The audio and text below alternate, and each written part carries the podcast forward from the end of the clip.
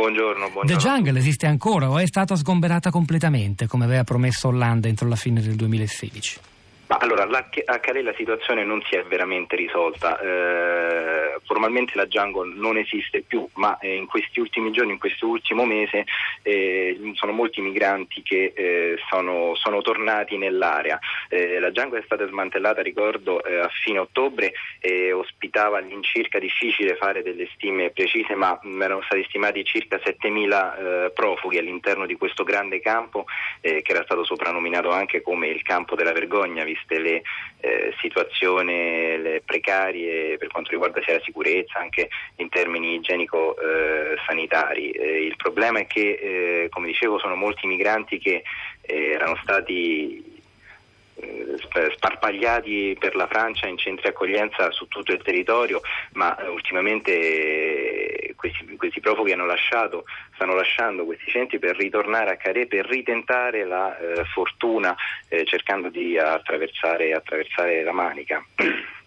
Ecco, il grande problema, il problema nel problema è eh, quello dei minorenni. Sono moltissimi minorenni, ricordo eh, se ne erano contati 1952 eh, a fine ottobre in occasione dello smantellamento che eh, stanno, insomma, che sono che restano sospesi in questo limbo eh, tra la Francia e l'Inghilterra. L'Inghilterra ne ha accettati solamente 860, quindi ci sono circa mille eh, minorenni che, eh, che, che, che, sono stati eh, sparsi per i centri di accoglienza e che stanno tornando appunto a, a Calais eh, decisi a ritentare la fortuna.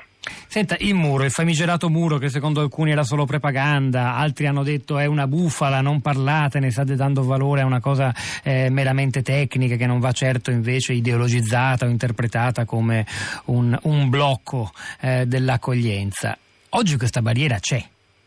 Ma questa barriera c'è, ma mm, eh, è stato... Limitava, lo ricordiamo, un lato del campo profughi con eh, adiacente alla strada, adiacente all'autostrada dove passano i tir.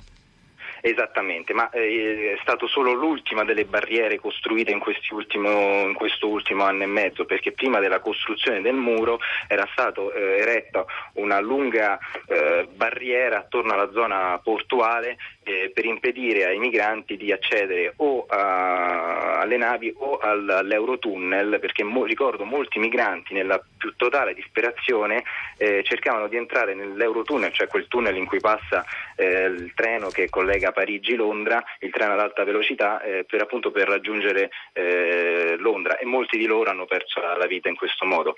Il muro è stato una mossa a mio parere simbolica, eh, retto anche in vista delle delle, delle, prossime presidenziali che si terranno a fine aprile e insomma mm, non, non, credo che le cose siano cambiate di molto con, questo, con, questa, con questa nuova barriera.